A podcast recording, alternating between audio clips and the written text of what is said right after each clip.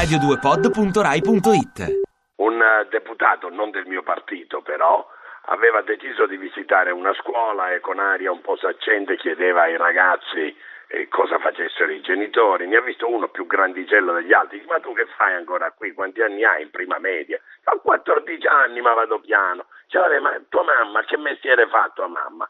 Eh, mia mamma fa la sostituta, la sostituta non è un lavoro, caro ragazzo. E che vuol dire? Ma presente, eh, onorevole, quelle che girano con la borsetta, hanno il copertone con il fuoco. Fa no, caro ragazzo, mi spiace per la tua mamma, ma quello non è un lavoro sostituta, quello è prostituta è il ragazzo. No, no, no, quella è mia sorella. Mia mamma, quando mia sorella è malata, fa la sostituta. Ti piace Radio 2? Seguici su Twitter e Facebook.